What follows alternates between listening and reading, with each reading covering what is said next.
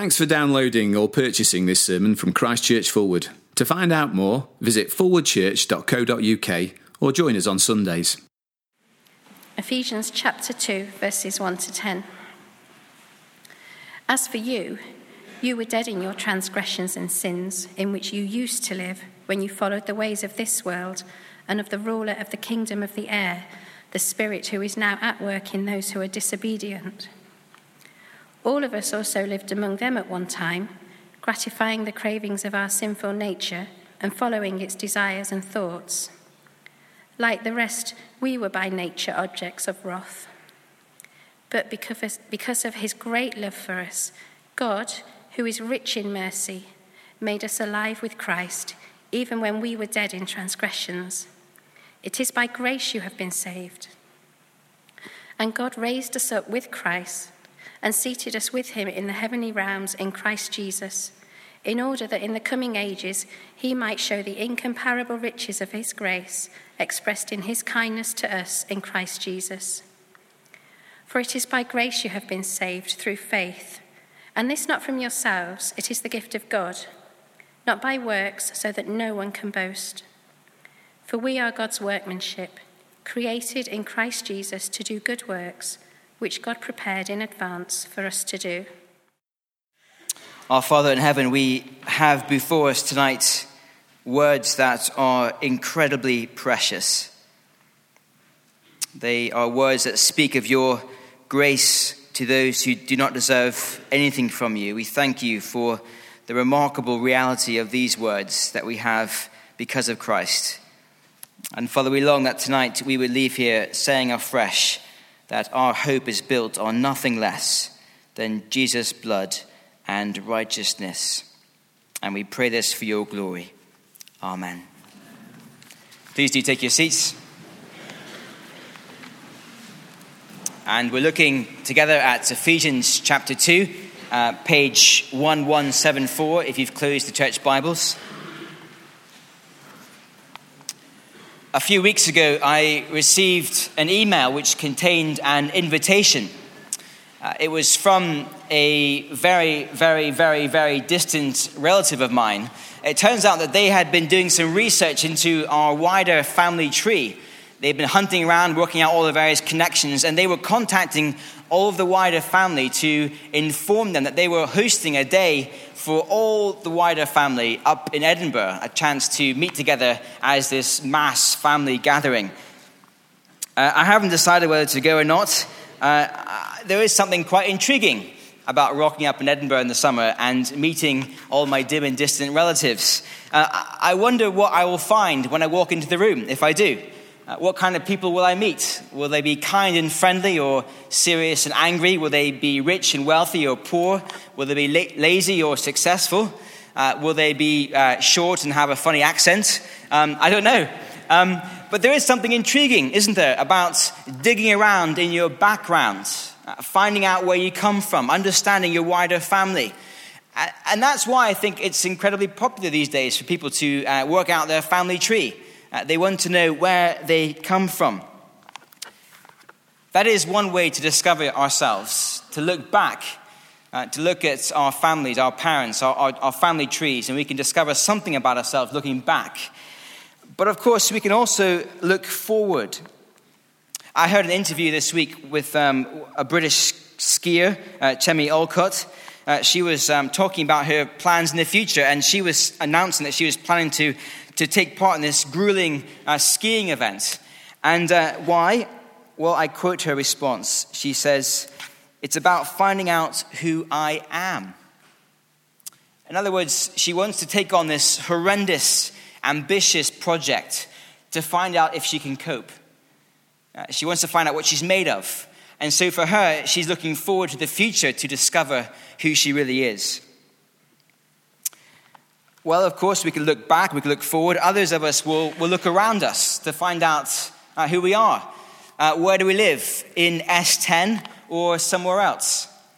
Uh, how clever are we? Well, let's look at our exam results. How uh, wealthy are we? Well, let's look at the bank account. How popular are we? Well, let's look at the number of friends we have. You see, we can find out something about ourselves by looking around in the present. Uh, these are all ways to discover ourselves, looking back, looking forward, looking around. But tonight, as we turn to Ephesians chapter 2, we're going to see that if we are to truly discover ourselves, uh, we don't look back at our parents, we don't look um, forward to our prizes or in the present to our postcodes, but rather we look at God's Word. And that's where we truly discover who we are. Uh, look at Ephesians 2, verse 1. Paul says, As for you, as for you. Paul's just been talking in chapter 1 about Jesus. He's been describing this remarkable journey Jesus made from, from death to life, from life to the place of ultimate glory and authority over all powers in this world and in the age to come. He is now also the head of the church. He's been talking about who Christ is. We've been discovering all about Christ. And then Paul says, That's wonderful and glorious and true. What about you? Let's spend some time discovering who you are and your life story. And in Ephesians chapter 2, verses 1 to 10, we have our story. Uh, we discover who we are. Uh, remember that uh, TV show, uh, This Is Your Life? I know some of you are far too young to ever have heard of it. It's a story where um, various famous people were given a, a red book full of uh, an account of their life, full of photos and memories, and this was, this was their life. Well, tonight, Paul gives each one of us the equivalent red book and says, this is your life. This is who you are. And amazingly, we're going to discover that each one of us here in the room tonight, we all have the same story. We all have the same life. Uh, not so much this is your life, but rather this is our life as we look at Ephesians chapter 2. Well, what do we find as we look at our life? Well, first of all, we find this we all share a deadly past. Verse 1. As for you, you were dead in your transgressions and sins. It's that time of year when uh, there's lots of colds and coughs going around. Of course, the thing about getting a cold is that uh, no, it's not nice, it's not pleasant, but a bit of rest, some fresh fruit, a lemon lemsip, and normally things get better. But do you see how Paul describes everyone apart from Christ? Not ill, not a bit low, not even gravely ill, but dead. And this is a great shock. Don't be fooled by the fact that lots of people go around breathing and eating and sleeping because spiritually, apart from Christ, before we put our trust in Christ, we were dead in our transgressions and sins. The living dead, if you like. No amounts of education or training or self help books or fresh starts or New Year's resolutions could change what we were. Dead people cannot bring themselves back to life. Uh, the word translated transgressions has the idea of, uh, of crossing boundaries we should not cross. The word translated sin has the idea of, of falling short of a mark that we should have reached. And Paul says we've done both. We cross lines we shouldn't cross. We have fallen short of the things that we should do. And that is the picture of what we were all like apart from Christ. Uh, some time ago, I was uh, taking a funeral, and the family asked me if they could play Frank Sinatra's song, I Did It My Way, at the end of the service. They liked the, uh, the self confident, self made, self directing message of the song. They thought it was a fitting note to finish the service on. But the thing is, it's just not true. No one does it my way. Look at what Paul says. Why do we do the things that we do? Why do we transgress and sin? Uh, Paul gives us three reasons. Uh, verse 2, he says, uh, you were dead when you followed the ways of this world. We are profoundly influenced by the world around us. Why do we set our hopes on the perfect house? Why do we daydream about the perfect holiday? Why do we gossip in the office? Why do we backstab the team leader? Well, so often it's because everyone else is doing it. The world around us. We don't do it our way. No, we follow the world. We try to blend in. The world exerts a huge influence on us. A few years ago, I was, um, uh, when I was back in Oxford, I was um, chatting with a student, and uh, he was a devout atheist. Uh, he was adamant that he had um, explored all the facts, that he had, was well read, and he claimed to have weighed up all the evidence and had come to a firm and settled position that there was no God, and he was living his life accordingly. But as we started to speak about what he discovered, it transpired he hadn't actually ever opened the Bible.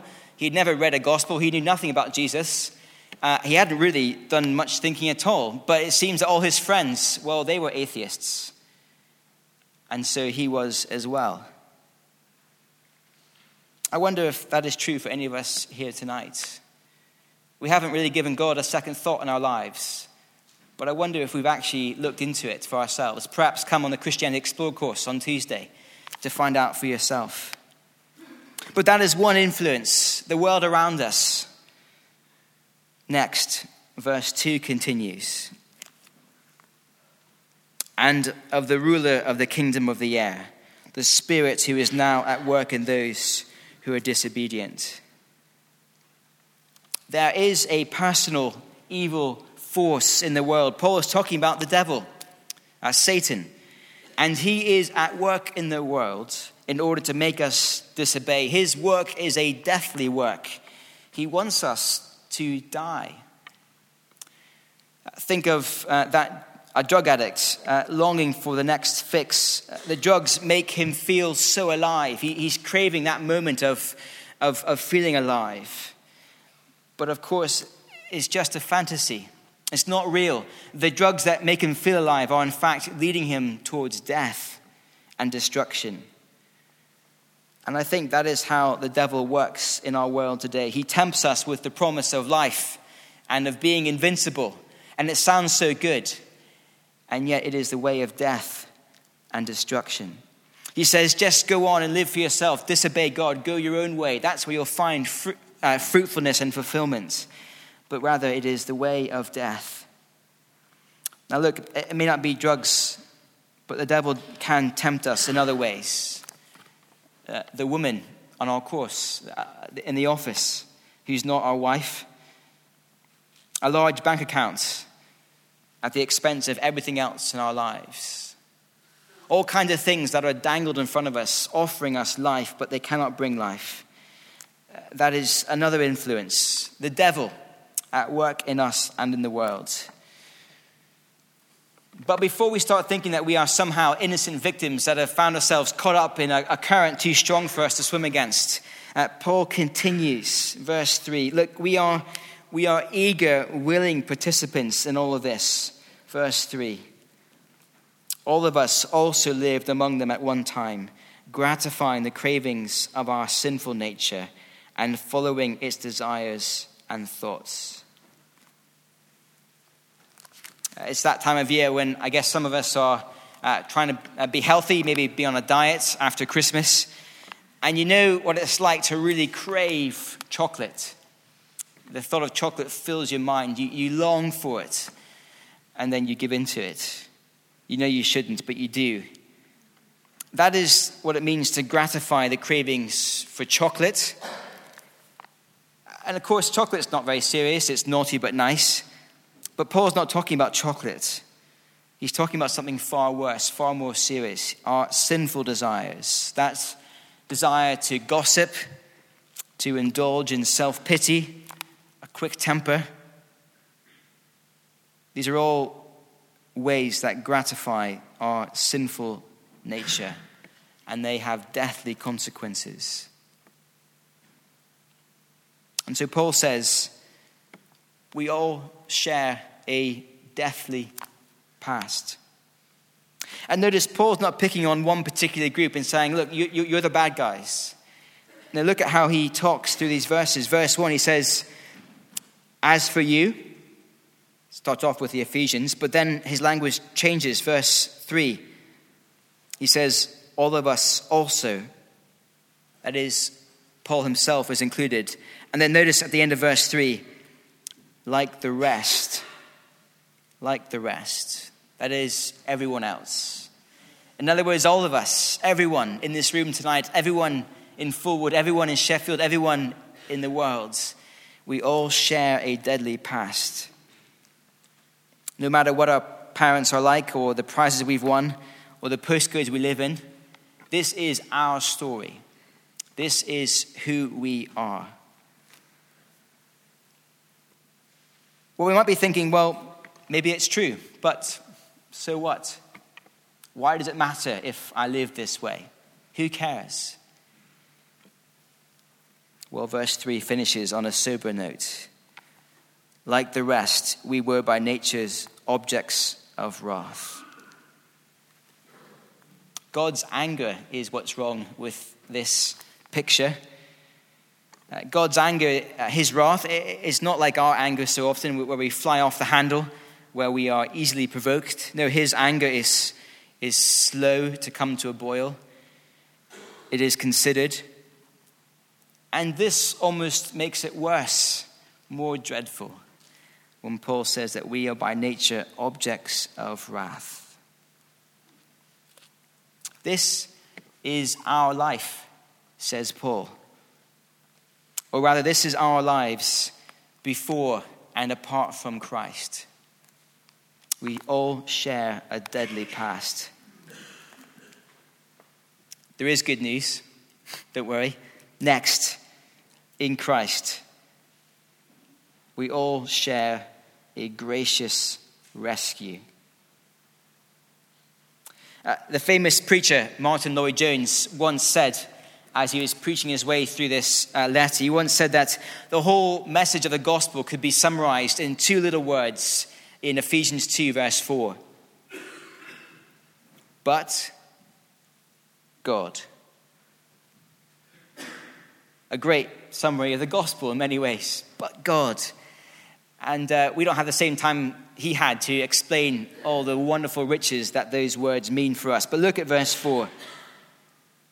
But because of his great love for us, God, who is rich in mercy, made us alive with Christ, even when we were dead in transgressions. It is by grace you have been saved.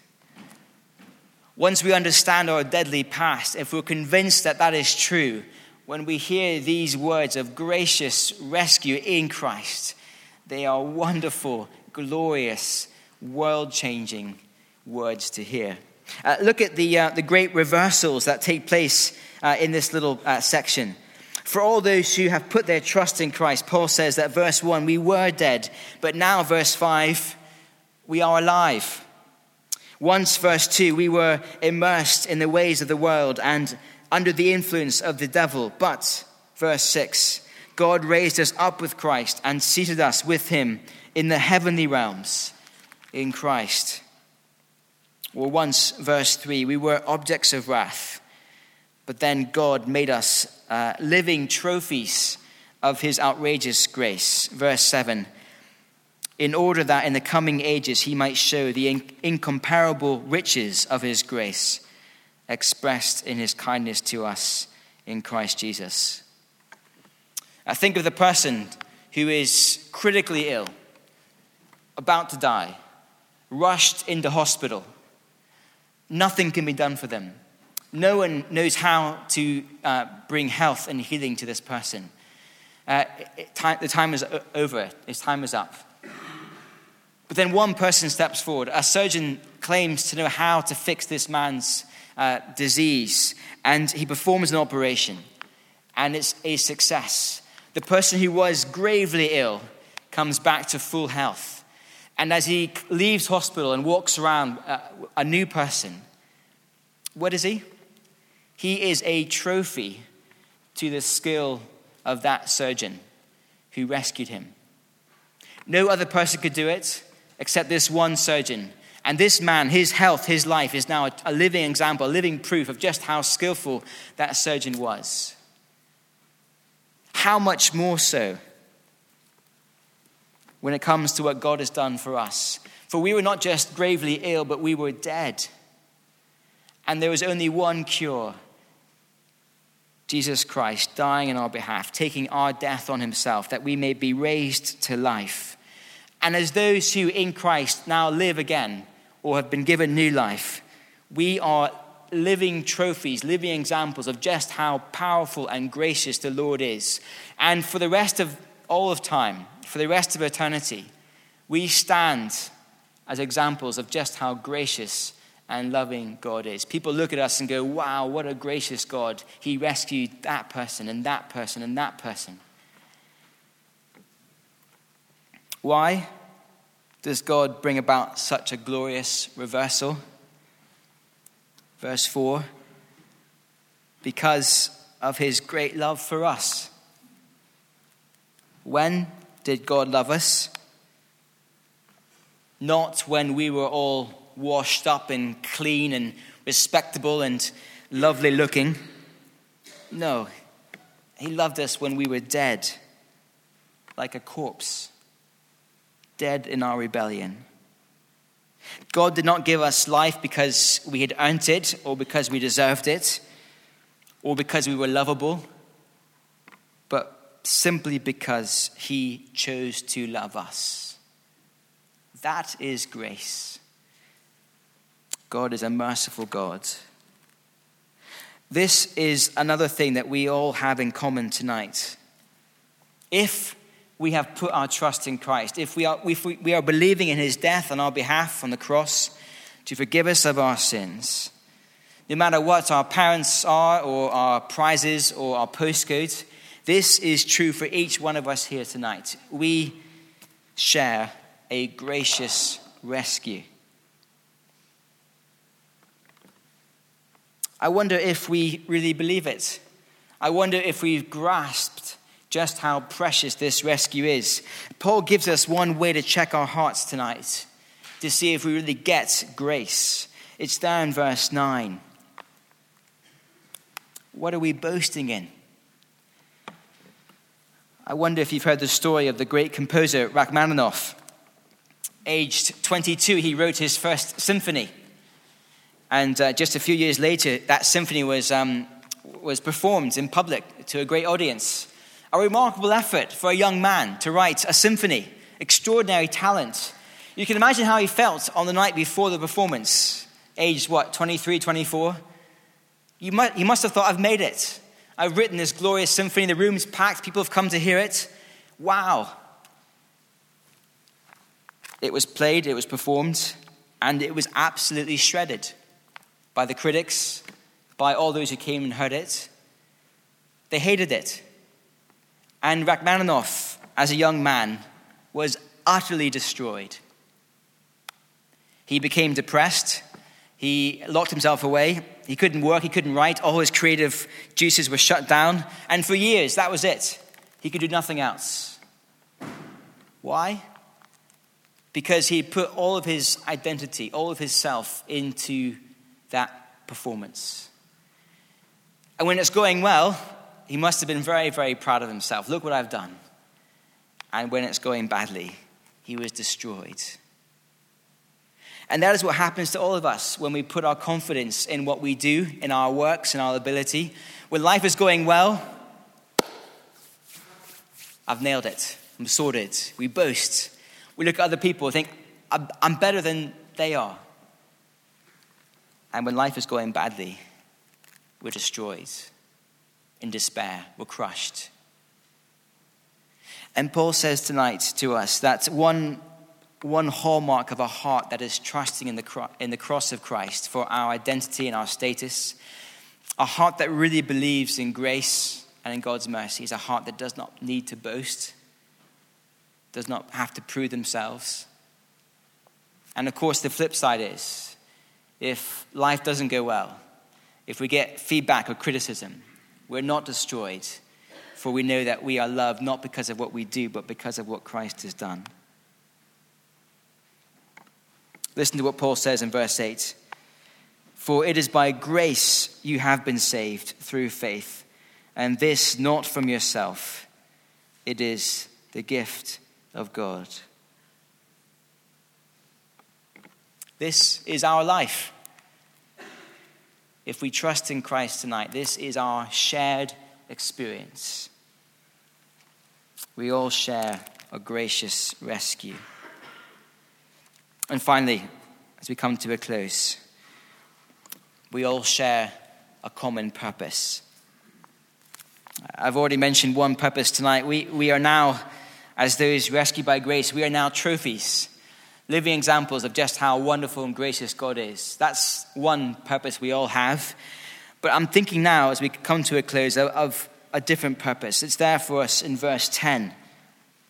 Uh, Paul writes this For we are God's workmanship, created in Christ Jesus to do good works, which God prepared in advance for us to do. What are these good works? Is Paul talking about just being busy in general? You know, running around, filling our diaries, just doing stuff? Is that what Paul means? Well, no, I don't think so. Paul says that these good works were prepared for us in advance, which means that God has a plan for us. He's thought it through. There's, there's, a purpose and a direction to what God wants from these good works. And I think that purpose, that plan, is the plan we've seen unveiled for, unveiled for us in Ephesians. If you were with us um, a few weeks ago, back in chapter 1, Paul talked about God's uh, plan to bring all things, verse 10, in heaven and on earth together under one head, even Christ. And to be in Christ, to be one of God's people, is to be caught up in that great master plan for the world. And so, here in 2 verse 10, when, when Paul talks about the good works God has prepared in advance for us to do, he is talking about our role in making that master plan a reality in the world around us. And oh, how the world needs to know about this master plan. Not just because of what happened in, in, in, Paris a few weeks ago, with all the disunity and violence and strife that there is, but because for each person in this world, apart from Christ, there is a deadly present and a deadly future as well.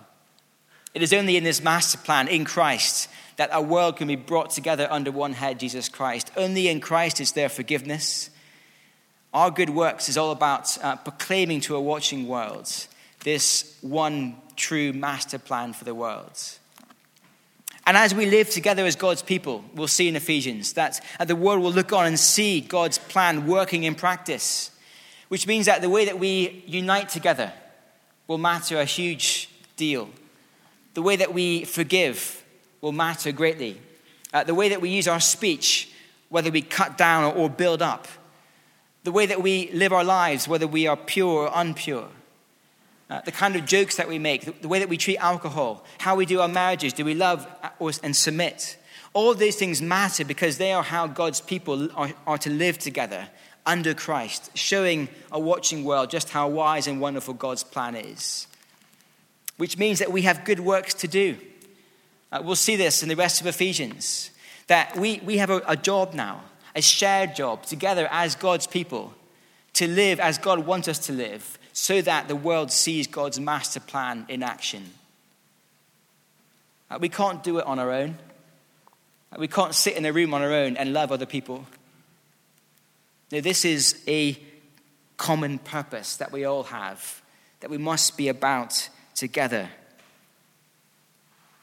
In just a moment, we're going to share together a meal of, of bread and wine a meal that reminds us uh, just how great a transformation in Ephesians 2, how great that transformation is possible. It's through the death of Jesus. As we come tonight and share the, the bread and wine, let's do it tonight, particularly remembering that, that we all share this deadly past. We are all one body, we're all in it together. That is our history. And we all, together as one body, share a gracious rescue. We all have different parents. We might have won different prizes. We certainly do live in different postcodes. But let us not forget that in and through Christ, we have something in common that trumps every difference. May God give us the strength to live like it.